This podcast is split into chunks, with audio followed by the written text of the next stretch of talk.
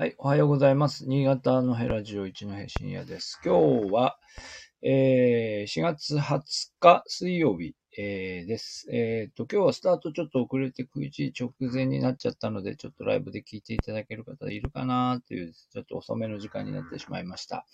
えー、で、テーマもね、テーマもちょっと今日地味なテーマを少し、えー、まあ、毎、まあ、毎回地味ですけども、えー、話してみようかなということで、えー、用意いたしました。真島慶次郎ですね。えー、古作の、えー、と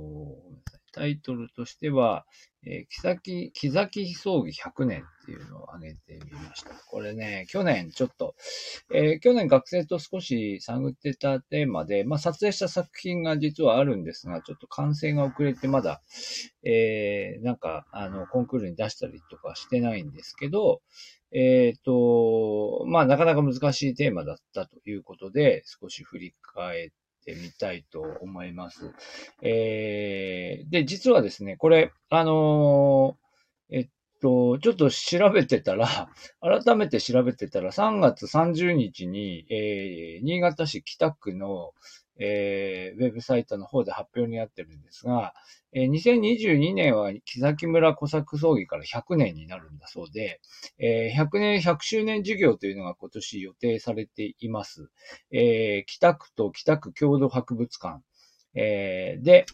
えー、の主催でごがつにじゅうはちにちから、あまあ、郷土博物館ですね、豊坂、豊坂の博物館で、えー、展示が行われるそうです。えーと、タイトルが生活の向上を求めた古作農民、えー、地主真島慶次郎展という話、えー、タイトルで、えーと、まあ、講演会がにかい予定されていますし、えー、これは研究者、えー、新潟大学の先生、信州大学の先生、えー、新潟大学中村先生と、信州大学の大串先生、お二人、多分木崎葬儀のことを、えー、研究されている先生だと思います。お二人の講演が予定されていますし、それから、えっと、安倍則夫さんっていう、これも調べているときに何回かお名前拝見したんですが、えー、まだお会いしたことないんですけど、木崎、木崎、木崎村古作葬儀記念碑保存会、えー、いうのをやってらっしゃる方がガイドになった、まあ、見学会。ね、今日、ここ数年やっぱりできなかったやつですよね。えー、いわゆるミニツアー、バスに乗ってミニツアーというのが、ろくがつじゅうににち、ろくがつにじゅうごにちと予定されているということで、まあ、ひゃくねん記念で、えー、ちょっと北区の方でも気合を入れた取り組みになるようです。えー、というところから始めましたけど、まあ去年ちょっと調べてみて、やっぱりなかなか、あの、少なくとも大学生がおーっと言って、えー、食いつくようなテーマになってるかというと、まあもうちょっと難しいんですよね。えー、まあどういうことかというと、古作人たちが、まあ、厳しい、その、古作人、えー、古作、えー、違う、地主からの取り立てに、まあ、反旗を翻すという形で、えー、まあ、要するにストライキですよね。古作葬儀というのを起こしたと。まあ、多分それはいろんなところであったと思うんですが、えー、まあ、非常に全国的に有名な農民葬儀に発展していったのが、えー、木崎、木崎という、木、木崎ですか。えー、まあ、今の新潟市北区、まあ、いわゆる豊坂っていうエリアの一帯の中にある、えー、木崎というところで起きたとされています。で、ここで、えー、その、その、の、の、えっと、彼らは、その、えー、まあ、葬儀を起こした上で、えー、自分たちで、えー、学校を作って、えー、この学校を作ったっていう意味がどういう意味だったか私も必ずしも理解できていないんですが、まあ要するにその自分たちで、えー、差別を受けないような、えー、学校を自立してやっていこうということなんだと思いますが、無産農民学校というのを作って、まあそこに子供たちを通わせようとする、するっていう動きをえー、しました。これを今ポスターで見ると、せんきゅうひゃくにじゅうろくねんしちがつに、えー、上棟式が行われているということなんで、まあ、だからひゃくねんっていうのが今年だとすればにじゅうろくねんですから、何年も続いてるんですかね、これね。だから、というような、えー、ことになります。で、まあこれはだからでも、その、えー、裁判で争われて、結局、えー、小作人側は最終的に小作料をまあ払うっていう形に、えー、な、なるので、えー、まあこの戦いそのものが、なんかこう成果を上げたかっていうことで言えば、まあ、勝ち負けで言えば勝ってないんですけど、まあそれはそれでしかし、えー、農民たちのその権利獲得のための、えー、その、まあ、歴史的ないちページとして刻まれていると。まあ、そういうようなまとめで、だからなかなかこうね、その、まあ、小作と地主みたいな関係から、その、えー、争議を起こすということの関係と、それから、最終的にじゃあそれでこう、えー、農民側が勝って何かをこう、何らかの権利が、えー、確立したみたいなことでもないということで、なかなかこう、なんでしょう、こうクライマックスを作りづらい。まあね、そういう、今となってはそういう話なんですが、えー、まあなのでなかなかこうまとめ難しかったですね。最終的には今の、まあ、の、の、今の、あの、えー、農家の皆さんというのは、要するにその、農地解放後のですね、えー、独立した、えー、っと、自分の土地を持って、えー、耕すことができるという立場に今なっていくわけだから、まあそういう意味ではその先駆けというふうに言えなくもないのですが、えー、ちょっとね、ちょっとこの、この葬儀そのものを今ひゃくねんごに生きている私たちが、まあどういうふうに位置づけていいのかっていうのはあんまりこう綺麗には切れなかったっていう感じです。まあちょっと一応、一応作品にはまとめてあるので、まあ、あの、いずれ公開しようとは思っています。で、で、もう一人ここで、あの、出てくる人物が、真島慶次郎という人物で、え、この人のことも今回展示で取り上げるようですね。で、真島慶次郎さんという人は、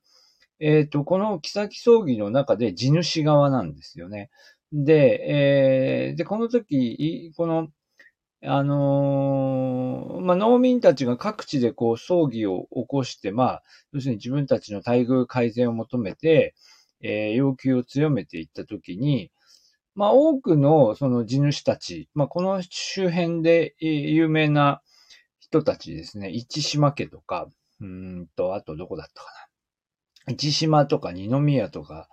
えー、白瀬とかだったんでしょうか。いろんなこう、まあ、いわゆる、いわゆる今も名前が残っている地主の皆さんの名前が、ちょっとちらちら資料に出てくるんですけど、この人たちは、実は、あの、こういう 農, 農民たちの、えー、要求に対して、えー、割とこう妥協的な態度を示して、まあ、ある意味、まあ、妥協的というか寛容であったということであるのに対して、真島慶次郎さんというのは非常に厳しい態度を示して裁判に訴えて、えー、徹底的に小作人たちと戦ったという人で、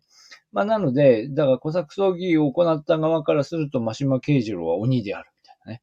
えー、というようなことで、えっと、この、えっと、展示の資料の中にも、えー、もしもし真島慶次郎という、もしもし亀代でしたかね。なんか替え歌が作られたっていう風な資料が出ていますし、あと私が調べた時には、あの、なんだっけな、多分、せんべいかなんかだと思うんですけど、焼き印にですね、あの、焼き印にその真島さんの顔を、まあ鬼じゃないけど、こう、なんていうか、ひどい、ひどいやつみたいな感じの、こう、意地悪い感じの顔に作った、えー、焼き印を作って、それを真島焼きと言って、えー、新潟じゃなくて多分東京とかで販売、まあ、ずんずん全国的にこの、えー、木崎、木崎の、その真島慶次郎という地主はひどいっていうことをアピールするために、せんべいにして配ったみたいな話があって、その焼き印が残ってるんですよね。えー、まあ、というような、あのー、まあ、要するにその、えー、人民の敵みたいな感じで、まあ、言われていた人なんですよね。で、まあ今回の展示でも真島慶次郎はなぜ教皇に対峙したのでしょうかっていうことになってるんですけど、いろいろな解釈はあるんだと思いますが、えー、ただ真島、真島慶次郎さんは、あの、そういう意味で言うと、その、いろいろな名だたる地主の、の人たちとは違って、えー、っと、濁り川に住んでたと言ったと思うんですけど、えー、要するにその、の農村に、あの、住んでたんですよ。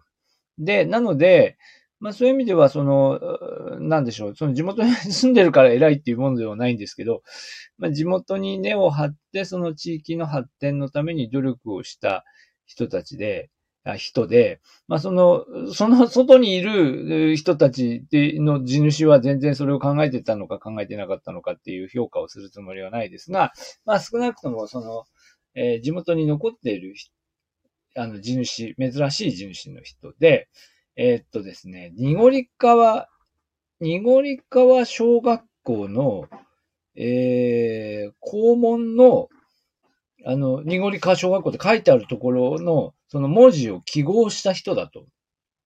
記号は真島慶次郎であるっていうのを、どっかで読みました。現在もそうであるかどうかはちょっとよくわかりませんが。まあでもそれぐらいこう、なんていうか、じ、じ、地元にこう張り付いて活動していた地主であることは確かで、まあなので、后葬儀の文脈ではその鬼のように取り扱われている真島慶次郎さんっていう人はどう、まあ実際どういう人だったのかみたいなね。ちょっと興味が湧くところでして、まあそういう論文も出ていたりする。えっと、ちょっとその、えっと、先ほどおっしゃ、先ほど出てきたあの、中村、中村先生とか大串先生とか、違ったような気がする。まあ、ど、どなたか論文、その論文でその真島慶次郎ってのはどういう人物かっていうのを書いていた方もいらっしゃいました。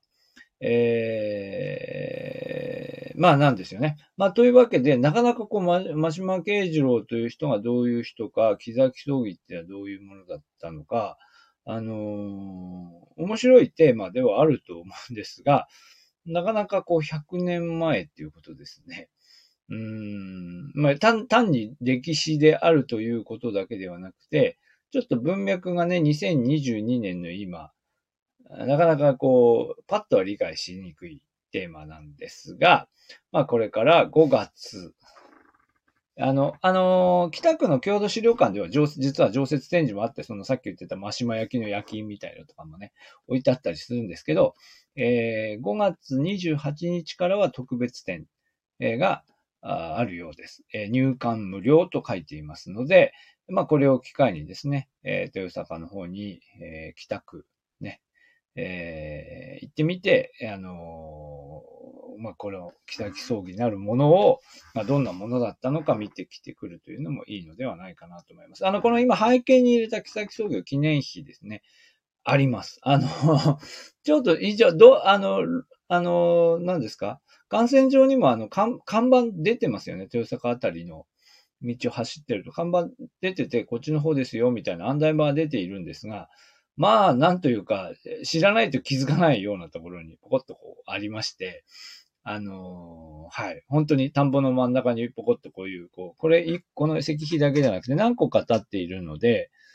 いますが、でもそこに行ってもなんか、はい。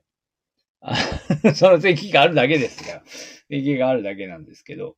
まあこれを見に行くのもいいと思いますし、えー、まあということでした。はい。ということで、まだね、えっと、展示まではまだいっかげつほど先な、あ、ありますけれども、えー、今日は、あ新潟市北区のお郷、郷土博物館、あるいは北区の主催の取り組みとして、えー、の小作農民、えー、生活向上を求めた小作農民